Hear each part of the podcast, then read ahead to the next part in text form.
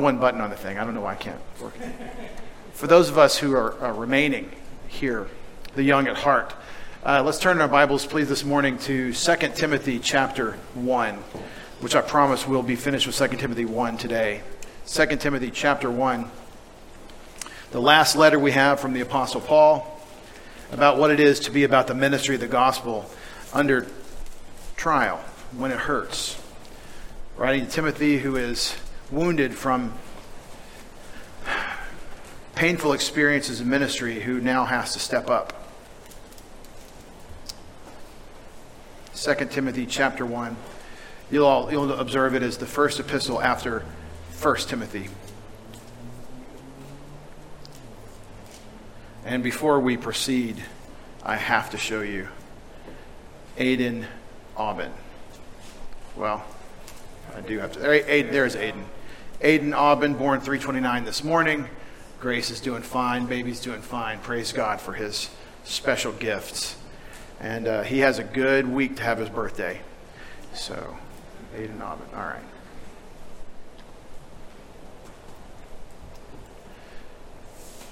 We're in trouble because we're in a world opposed to the message of life.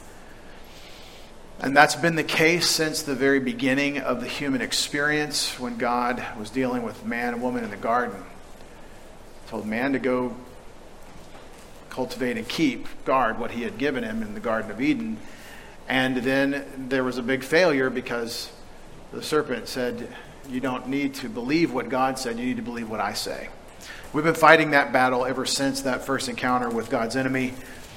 And today, we're reading about how Timothy was dealing with the trials and struggles of this life to grab a little bit of context in verse um,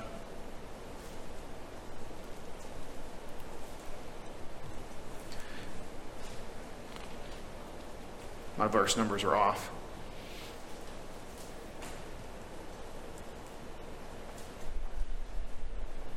Verse 13, sorry, retain.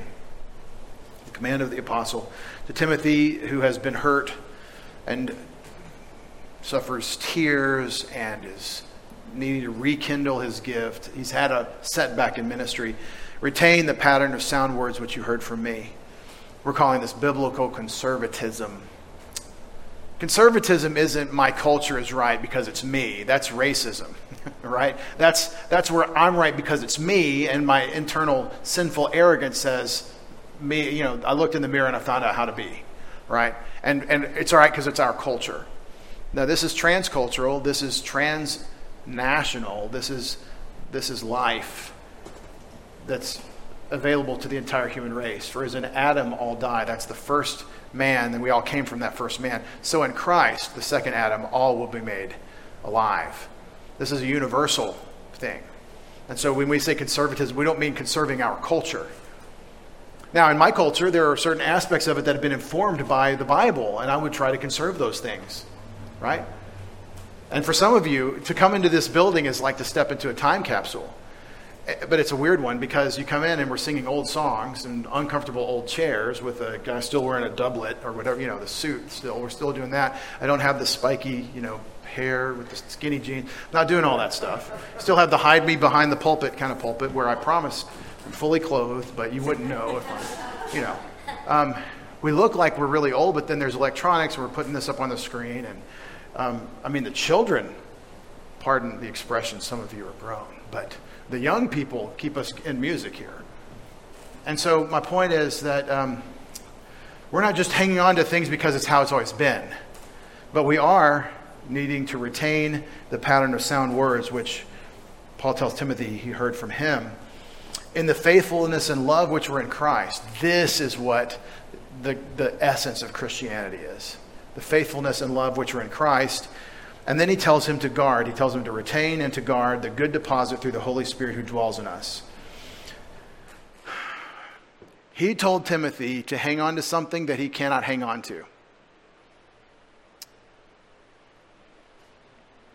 You've got a million pound weight and you need to hold it. And if you drop it, that's going to be a catastrophic fail. But how can you hold this weight? retain the pattern guard the good deposit. How can you do this? Impossible task. Well, through the Holy Spirit. God, the, the, the Spirit Himself inside you empowers you to do what God expects. Theology is a very interesting thing.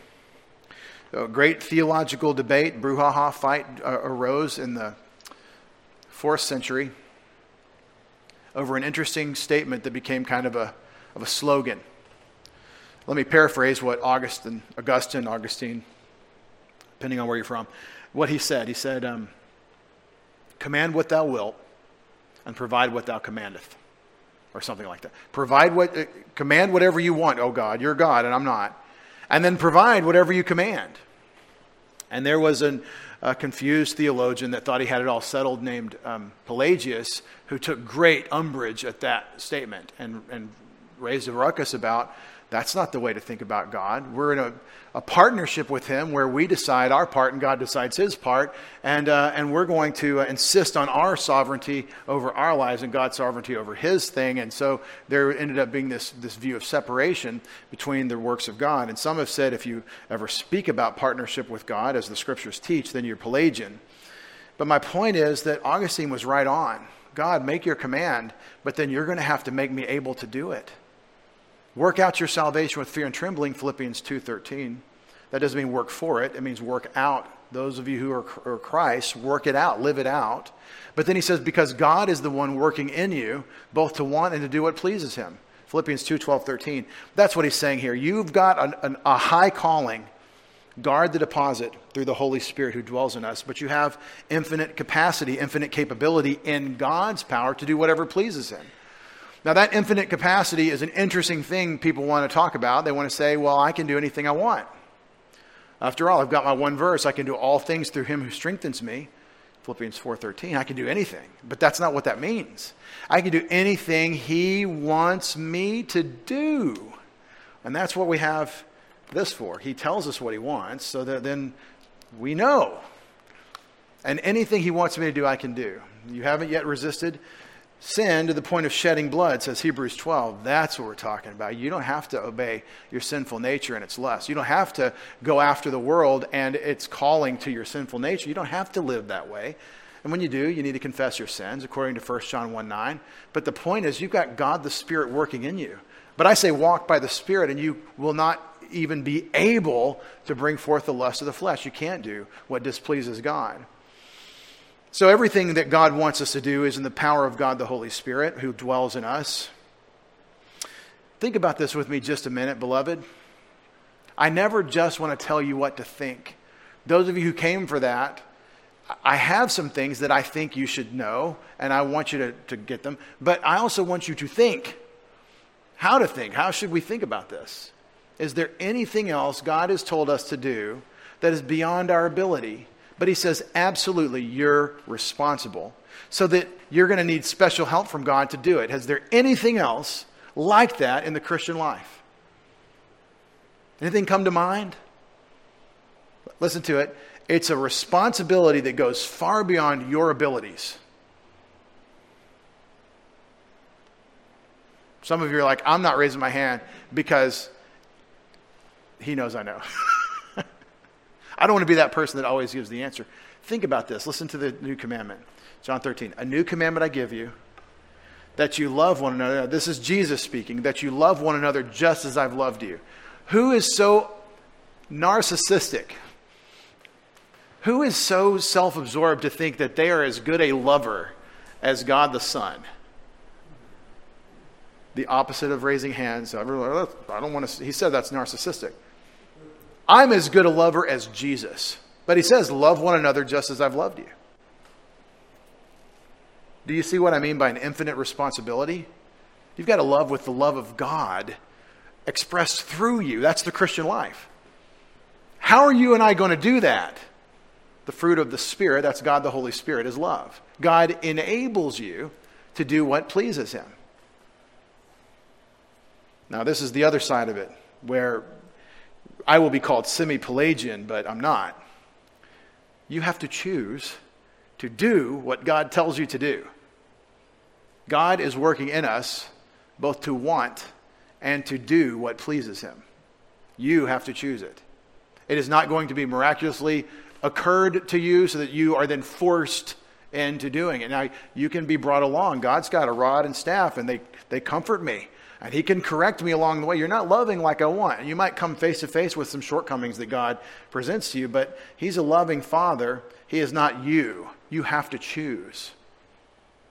So, Paul is commanding Timothy, guard the good deposit through the Holy Spirit who dwells in us. What is the good deposit? It's the message of the gospel that's been commanded of him. Loneliness of ministry in verse 15. You know this, that they turned away from me, all who are in Asia. First hour, we're studying the basics of the Christian faith. We just started a new series, the basics, basic Christian doctrine here at Preston City Bible Church. It's a great survey of what we believe from a, you know, we're trying to demonstrate from the Bible why we do what we do and, and what we think, what we, why we think what we think. We, we talked about this letter from the Lord Jesus to Ephesus in Revelation 2. This is what we're talking about, these people that Paul is sending Timothy to, that Paul is ministering. All the people in the arena where you are ministering, Timothy, have turned from me. Now, Paul's in chains. He's in prison in Rome. He is scandalized. He is being treated like a criminal, like an insurrectionist. He's going to be executed, not on a Roman cross, as Peter would, would be, but as a Roman citizen with the lictor's axe by beheading, because Paul's a citizen. But as he's in prison, awaiting this inevitable outcome, which we know from this book, 2 Timothy, he's going to die in this imprisonment, the last imprisonment. He said, They've all turned away from me. I've abandoned all the people that uh, have been ministry associates. In a time, and see, he's saying this as a, a rebuke to them. He's saying this, this is wrong that they've abandoned me. They've turned from me, and they're all busy doing something else. And he doesn't say why, they're not associating with him, but, they sh- but he says they should be bringing encouragement, or it's, it's, a, it's obvious, Timothy. So notice he's sending Timothy to do this ministry. He's saying that your cohorts, your other Christian brothers that are supposed to be, you know, the family support, the encouragement, it's not there. You and me, you and me, kid, is what he's saying. And we can name names. Phygellus and Hermogenes is uh, phugelos in Greek, and Hermogenes is, uh, is pretty close to how we would say that in Greek. Hermogenes. Hermogenes. Uh, by the way, I'll always translate uh, Greek New Testament and put it on the screen in English. I always tra- translate Hebrew, Old Testament, and put it on the screen in English. And you're getting my best effort at bringing technicolor to what your English Bible does in its translation. Static translation is limited, and so I don't expect you to know Greek. I expect me to go review things as I'm, as I'm speaking to you. These are kind of my notes that I'm showing you on the screen. You know this, that they turned away from me, who all who are in Asia, of whom are Phygellus and Hermogenes. Uh, I think these men are believers in Christ. I think they're going to spend eternity with God. I think we'll know them in uh, the next phase of this experience. They're in the presence of the Lord right now, but boy, do I not want to be these guys who abandoned Paul, who's most Im- been influential in our lives for giving us the systematic view of God's self disclosure in the New Testament. They have abandoned him. I don't want to be these guys. But I do want to be this guy, Onesiphorus, in verse 16. May the Lord give mercy to the house of Onesiphorus. You Greek students, I must point out, one of the 17 rare optative cases in the New Testament. It's saying, This is what I want to happen, and I'm offering it as a wish, as though like a prayer on behalf of this man. May the Lord, that's just a little. That's just a little commercial for the Greek students. I don't expect you to be a Greek student. But may the Lord give mercy to the house of Onesiphorus. Why? Because many times he refreshed me. He was not ashamed of my chains. Now, this, in contrast to the people of Asia who have, who have abandoned Paul, makes me think, and I think it's not a hard inference to say these people should have but haven't refreshed him. He has given them everything, and they have basically ignored him. Well, I guess Paul's done. They've, they've dismissed him. And, and they're ashamed of his chains. What do you do with this? Well, we, um, we want to be Onesiphorus, not Hermogenes and Phygellus. But when he was in Rome, when he came to see me, he sought me out diligently and found me. Hey, where's Paul? Well, he's in prison. He's either in the Mamertine prison or he's under house arrest, but he is he has uh, been nabbed by the, the authorities. So he's in a place of dishonor. And he didn't make any resistance to finding me. He didn't care, is the. And that's going to come up a lot. Don't, um, don't be ashamed of my chains.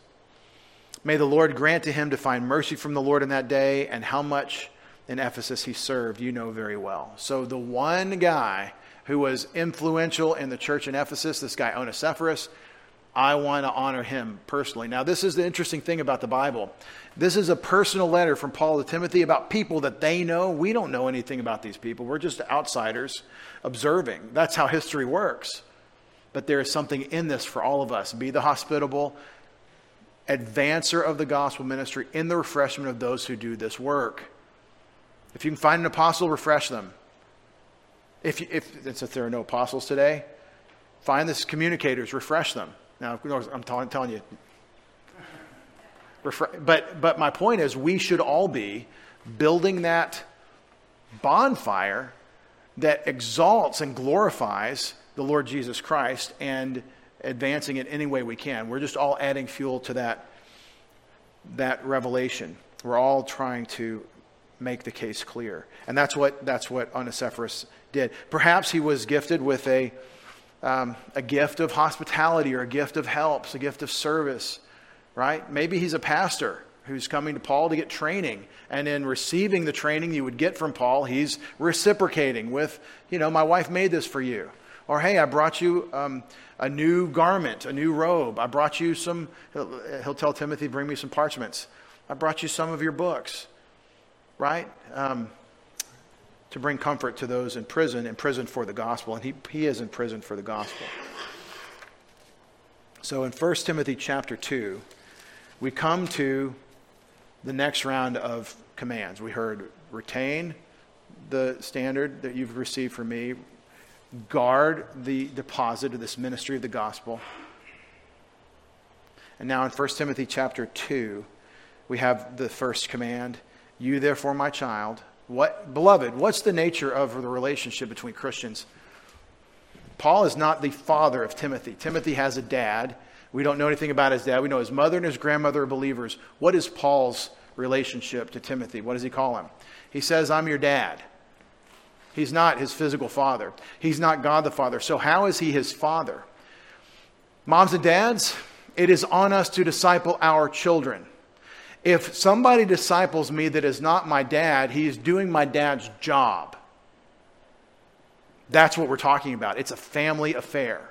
And there's a blending, you can see an overlapping between the physical family and the body of Christ. We will be surrogates. When dad drops the ball, when, when your dad drops the ball, someone else comes in and ministers with you and disciples you. And that's what he's doing for Timothy. I am your father in the faith. I'm functioning as your dad and discipling you. You, therefore, my child, command to be strong. Be strong in the grace which is in Christ Jesus. Does this mean be strong to disregard the grace in Christ Jesus? No. This means that that which you've received as a gift from God, you need to hold fast and you need to be equipped by the Spirit of God to hold it forth. Be strong in the grace.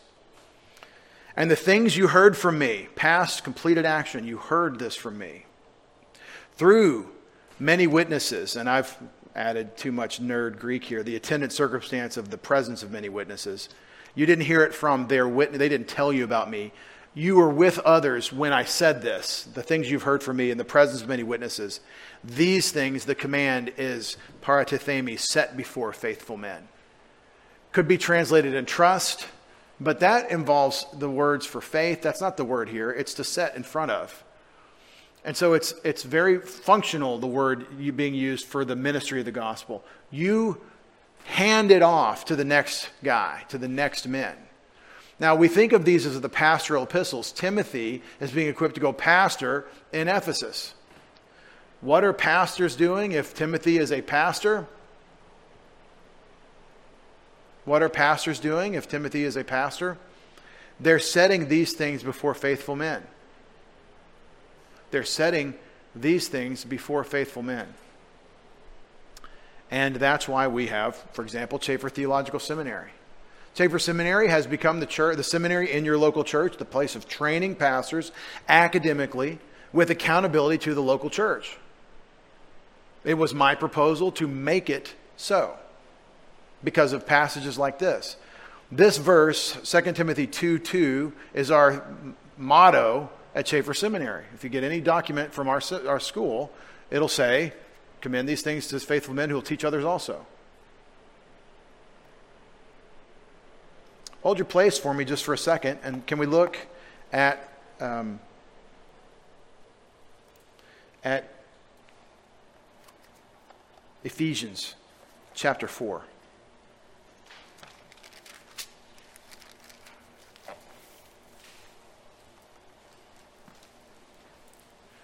When the Apostle Paul mentions the communicators, he says, God gave the apostles, the prophets, the evangelists, the pastors, and teachers, the communicators, as gifts in Ephesians 4.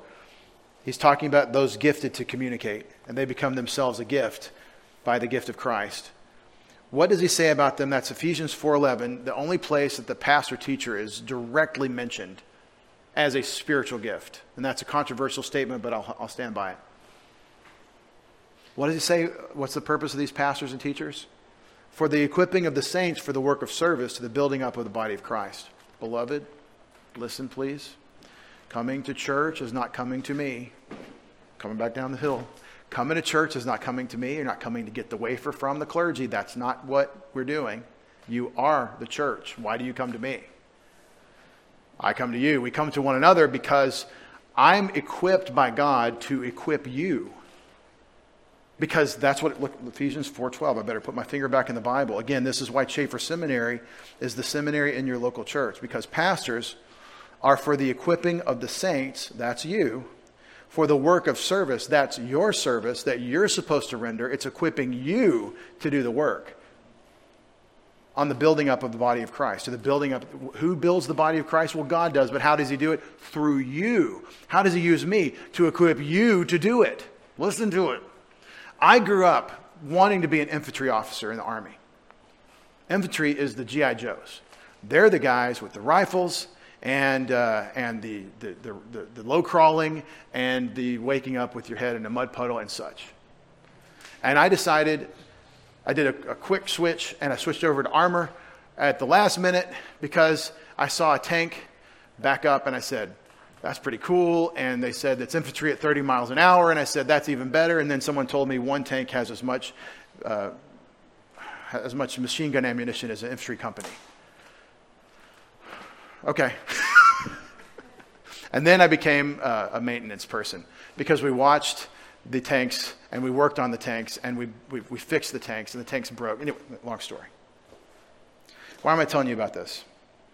Because I always wanted to be the tip of the spear. I wanted to be the guy with the rifle or the tank or the helicopter, the guy out front doing the actual armying. I didn't want to be the guy in the back equipping people to do it. But just as soon as you become an officer, which you must lead from the front when you're in the command position, but most officers are in the back doing logistics, preparing, equipping, sending the food and the, and the bullets and the fuel and everything downrange for the soldiers most of what officers do is logistical and equipping. And we learned a phrase early on, which is just, oh, you want to go play. You want to go run around on the tanks. You want to go shoot gunnery. You don't want to go requisition ammunition, formed out trip, filled out in triplicate. You don't want to have to talk to the maintenance supervisor again about why this seal hasn't been fixed the 15th time. You don't want to do that stuff. You want to get in your tank and, run, and drive away and, uh, and, and go shoot plywood. So fun. The whole tank, when you shoot the tank, your whole tank rocks back. There are road wheels on the sides that, that the tracks go over. You've seen the tank. The front two road wheels come off the ground on this 70 ton tank with service ammunition.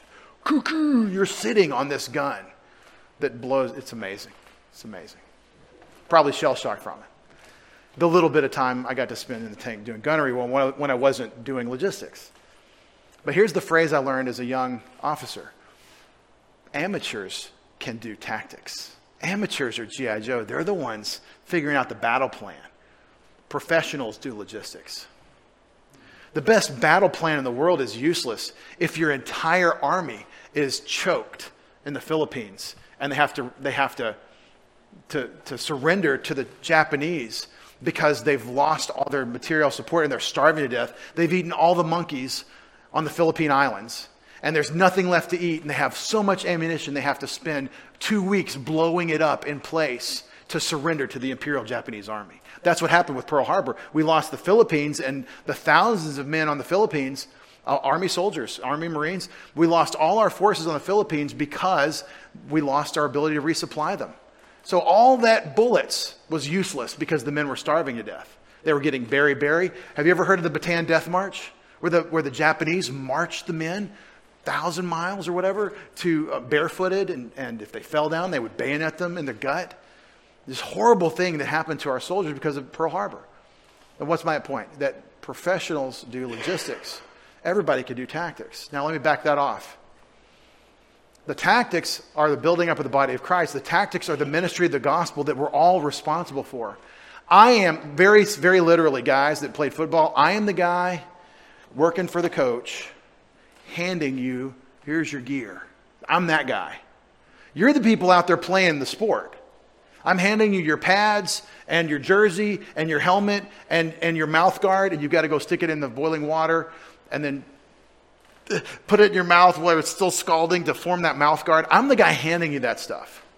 You're the people that are supposed to go out and actually play the game. That's what Ephesians 4 11 and 12 is saying. That I've been given a gift, but so have all of you. And that's what we're doing. The, the, the communicators equip you for the ministry of service. You need to be telling me those stories that run chills up my spine where God set you in front of someone just at a moment when they needed to hear of Christ, just in the moment where they needed to hear that Jesus died for their sins. When God prepared their hearts, I didn't, you didn't. But you got to say the words that planted that seed. And you need to, t- you need to be telling me these stories of how you've had these experiences. And I'll p- pass them on because they're very encouraging. We need to be telling each other these stories where God uses us. I was talking to a believer uh, beloved uh, friend in Christ yesterday about an incredible experience at another fair ministry because it's fair time. Everybody's out at the fair in the fall. And how God used uh, this person to bring three people to Jesus Christ in a space of about two hours in ministry. Just because they were in the right place with the right training at the right time, that God was working it, and they got to be partners with Him in His work. That's what the communicators are. That's what Paul is equipping Timothy to be. And so that's what he's saying. You need to be setting these things that I've given you in front of others that'll be able to teach others also. And that's what you'll do if you set the word in front of one, of one another. If we absorb it, if we become more characterized by Christ, if we become a product of the Holy Spirit using the word of God in us, what will happen is we will be fit to teach others also. And that's the way we are standing here. This happened. Paul, 2,000 years ago, said this, and then some people, a very small minority of people, took it seriously. And yeah, the Roman Empire flipped Christians supposedly under Constantine. You got this, this visible church idea from within the Roman Empire, which is supposedly all Christian. It was not. It was largely pagan. It was a, a, a wicked syncretism. But there's always been a remnant. There's always been a few that get with God's word, not with the politics. Oh, we're Christian. Okay, that's, that's where the, the, the political winds are blowing. No, no, no. No, it's inside out. I'm coming to Christ as my Savior. He puts His Spirit in me, and then I am used by Him according to His word. So pass it on, Timothy. You, therefore, suffer hardship as a good soldier of Jesus Christ. I'm not out of context to give you military illustrations. You, therefore, suffer hardship. We've talked about this word before kakopatheo. The word patheo is a verb. It's kind of common in the New Testament. Kakopatheo is only in the epistles, uh, to the, the pastoral epistles, and then in James one time. But what does this mean? It means to suffer wickedness or hardship. This kakos is bad, wicked, and then to suffer. the basic word for suffering. Pathos is your word in Greek for suffering. It's come into English as pathetic,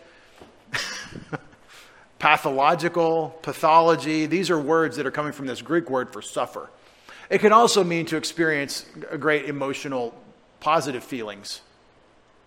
But it's experience, it's, it's, it's emotional experience. And in this case, it's negative, to suffer hardship. And so Paul is not telling him that he will here. That would be the, what we call the indicative mood. He's telling him he must. That's the imperative mood. Do it. And this is the answer to the question, but Paul, if I go back to that church, they're going to laugh at me and it's going to hurt. Or if I go back to that church, they're going to keep attacking me and that's going to hurt. If I go back and do what you're telling and I rekindle the gift, then I'm going to suffer. Well, we know that. In fact, Paul tells him not just that you will suffer, we already know this. He says you must suffer hardship as a good soldier of Jesus Christ. Now, let's talk about three illustrations Paul gives of suffering hardship. First, he, he refines the soldier idea. No one soldiering, this is the participle describing no one. No one who is soldiering entangles himself, gets entangled in the things of life, pragmateia, pragmatic, meaning the daily, mundane, civilian affairs of life. If you're a soldier, you're not worried about the, the things everyone else is worried about. You don't need to read the headlines in the Roman Empire. You need to show up for the centurion because he's calling uh, his troops to assemble. You need to be embroiled in the things of the centurion, the, the boss, because you're working for him. And the reason, listen to it, no one soldier gets entangled in the affairs of civilian life so that the one who enlisted him he may please. Listen to the cause and the effect. There's an avoidance of entanglement because there's the desired effect of pleasing the boss. You see it? I am avoiding entanglement on the one hand because I'm desiring to please the boss on the other hand. Cause and effect. You see it? That's the principle that he's saying in verse 7. Think about these things and God will give you understanding. Remember, the command to suffer hardship as a good soldier and now we're trying to please the one who has enlisted us. It's a personal, relational cause and effect. So don't worry about something that isn't on the mission. Focus on the mission because you're trying to please the boss. Verse 4. Verse 5 switches. My, my illustrations sometimes go long. Paul's are pretty short. Verse 5, switch over athletes. You guys like the athletics. We like the sports. Well, Paul lived in a time when they were really playing the Olympic Games, like in Mount Olympus in Greece and the Isthmian Games and uh, all the different Greek isles had these famous athletic events. And he says, Now, if anyone competes as an athlete, look at this cool word. If anyone, uh, athle, A T H L E, where we get the word athlete, it's the word for competition in Greek, and it means to compete in the games. If anyone competes in these, he is not stephanao, he is not crowned that means victorious. This is the crown that they would give the, the winner of the games. He doesn't get a gold medal in our time. He didn't get that wreath that would be the crown or the Stephanos of the victor unless he goes by the rules, unless he competes lawfully.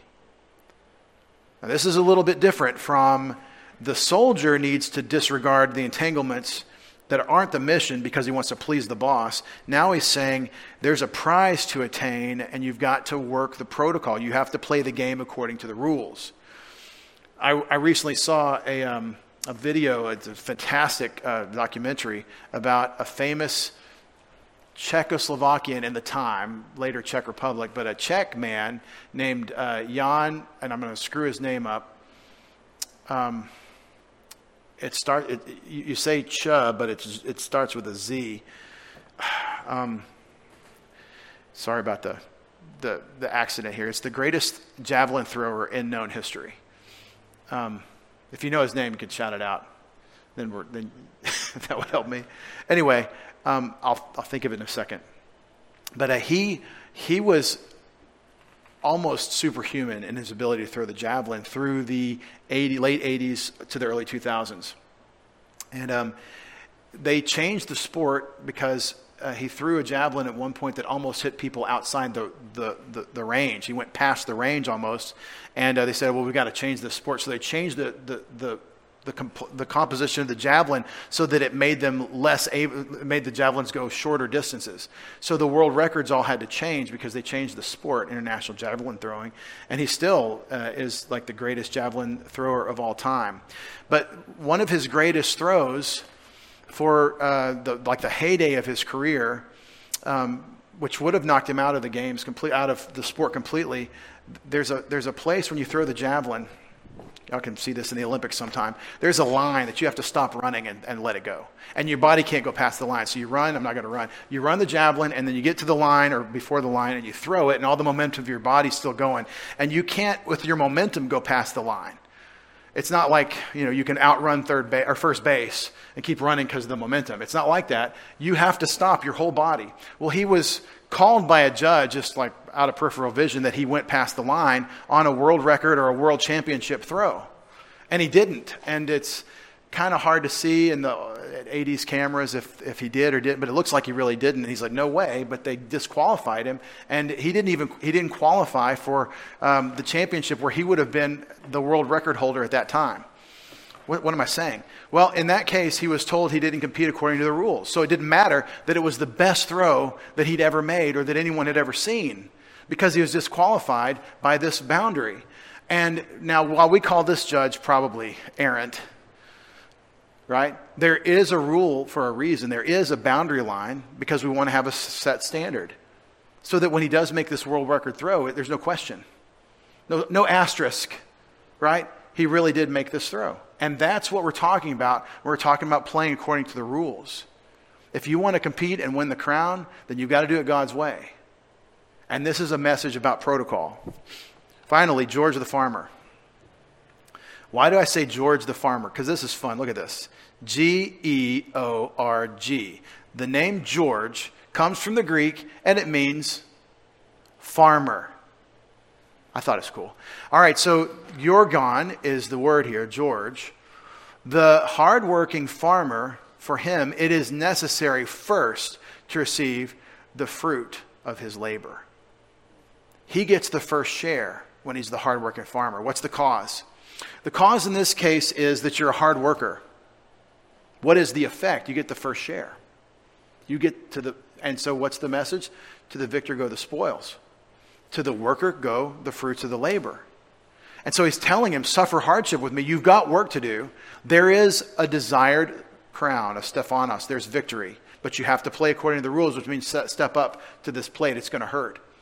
There is the fruit, the outcome of your labor. You get it back. 1 Corinthians 3 if you build with the right materials, then when the judgment comes, you get back what you built with after the test of fire. As for the hardworking farmer, it's necessary that he receive the first share of the fruit. Consider what I'm saying, he says. That's this word noe, noeo, to know. To consider, to think about it, ponder it. Think about these cause and effect relationships. I'm saying verse 7 points back.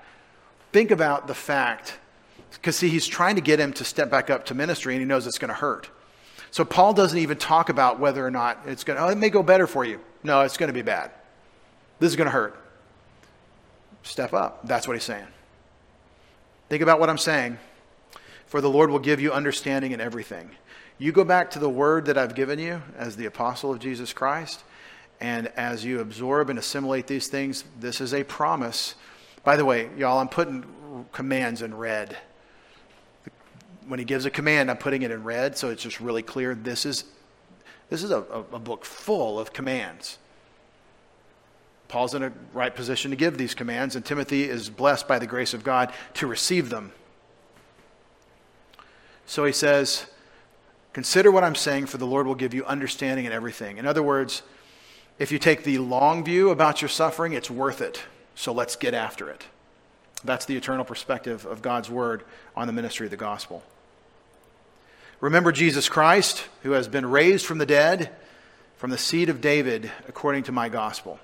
Now, I'm telling you that when Paul goes back to remember Christ as his command, after he tells them to suffer hardship and think through the, the cause and effect and the benefits of, of suffering hardship, when he goes back to Jesus, this is the ultimate focus. The home base for us and our attention always goes back to the Lord Jesus Christ. Remember Jesus Christ. Now, we, we had him looking at himself and the benefits of hard work and suffering. There are benefits that are outcomes for you doing this, right? In the last two or three verses. We had look at you and what you get, but that's always a secondary matter to thinking on Christ. Keep your attention there. You look at yourself while you're thinking of Him. That's the way to look at you. Because here's what we'll do I'll get focused on myself, and uh, I don't like what I'm, I don't like it. This hurts. What will there be for me? What about me? Where's mine? And if you look at Jesus, you're like, oh, there it is. I have everything in Him. My value is Him. For me to live is Christ. That's what He does here by switching back to Jesus Christ, the home base for Christian focus. The gospel of Jesus Christ, in which I suffer hardship to the point of chains like a criminal. So again, he says, Remember Christ, raised from the dead, the seed of David, according to my message, my gospel, good news that I'm sharing, in which gospel message I suffer hardship. Kako patheo. He does this other thing he often does. He sets himself up as Timothy's example. He says, You need to suffer hardship. And now he's saying, I'm suffering hardship. And the people that have abandoned me are not getting it right. The people that are suffering together with me, we're getting it right. That's what he's saying. So, yeah, Timothy, you should expect even the Christians that are flaking, flakers are going to flake, okay? It's going to happen. I suffer hardship to the point of chains like a criminal. This word chains could be bonds, it could be imprisonment, but I'm trying to translate consistently because I have another word that means imprisonment or chains. I suffer hardship to the point of chains, but the word of God is not chained. We're going to close here as Paul is taking Timothy through the valley of the shadow of death. You are going to suffer for this. Paul, in this letter, is going to say, I'm going to die for this. I'm going to be executed by the Romans. It's imminent. I'm being poured out. He says it this way I'm being poured out as a drink offering. I'm, my life is about to be sacrificed for the gospel. But here, he's telling Timothy, this is our responsibility. Now, what do you do with this? It's a heavy message. To the victor go the spoils, to the hard worker go the rewards. Is that a message of how to come to know Christ as your Savior? It is not. Who is my audience? Paul is talking to a believer who's been a believer since he's a little kid, and now he's a pastor that has been knocked down. Got a bloody nose and he's suffering. So, how did Timothy get here? Well, the first thing that happened was his grandmother and his mother heard the Apostle Paul tell them that Jesus died for their sins on the cross and rose from the dead. Has Paul told you that?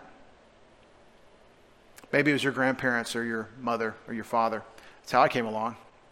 Some of you have told me that's how you came along. But nevertheless, however God used the humans to communicate this message, I understood clearly, and so did you, that Jesus died for my sins. He died to pay my penalty that I could never pay so that I could have his life. And he gives me eternal life the minute, the very second I trust in him as my Savior. That's how Timothy got into the harness Timothy grew in the grace and knowledge of our Lord. He grew from that initial new birth as a newborn Christian baby. He grew spiritually to the point that God could use him in ministry in Ephesus. And apparently he was getting it right because in Ephesus they beat him down. Paul says this is what to expect in Asia Minor.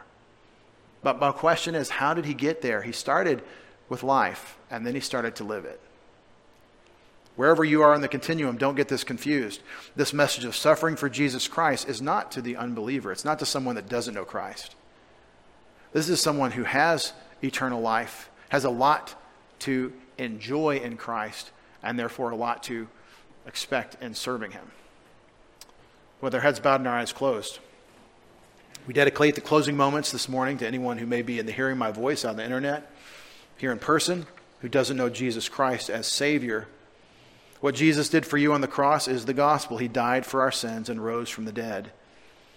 The resurrection of Jesus Christ is the historic fact that archaeologists and historians can do their best to deny, but which stands the test of time and scrutiny And why did God raise him from the dead? Because he had paid for our sins, he had satisfied God's wrath concerning our sin.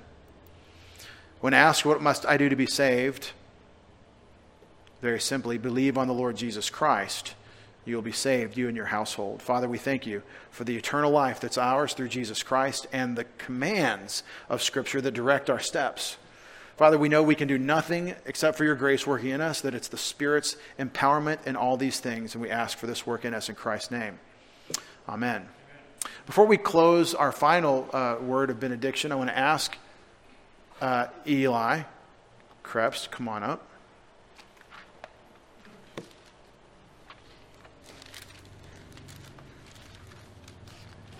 I told Eli I would never embarrass him publicly. So never make you come up here and stand in front of everybody, everybody look at you. It's a really nice shirt you have on. This is a fantastic young man, as you all know. And he has become a member of Preston City Bible Church. He has agreed, uh, he's a believer in Christ. He's agreed with our doctrinal statement, and, and that's not a matter of conscience for him. And uh, we are so thrilled uh, for him to join us. And I wanted to give everybody the chance to extend to him the right hand of, of, uh, of fellowship and I meant to do this the other day, and we didn't quite get there. So um, I'm going to pray for you. And then, Rusty, I want you to come up. Come on up. Rusty's going to close us in prayer, and then I want everybody to please take a moment to come by. We'll come up front. We'll bring Eli up front, and we'll all welcome him as a member of Preston City Bible Church. Father, we uh, thank you for the gospel ministry. We thank you for Eli's willingness to serve you according to all that you've said. Thank you that he's decided that you've drawn him to do that with us here. We're so blessed to have him. We're so blessed to see your work in him. Father, we pray for you to sanctify him every day through your word, to uh, strengthen him as you test him, help him continue to remember that every test is a test of faith. Help him be strengthened by what you've said and in the experience he has as you bring him through. And I, I pray, Father, for many uh, wonderful years of fruitful ministry here at Preston City Bible Church. Let him be a blessing to the saints here and especially to those outside. Help them help him represent Jesus Christ to a world that so desperately needs him. We ask in Jesus' name. Amen.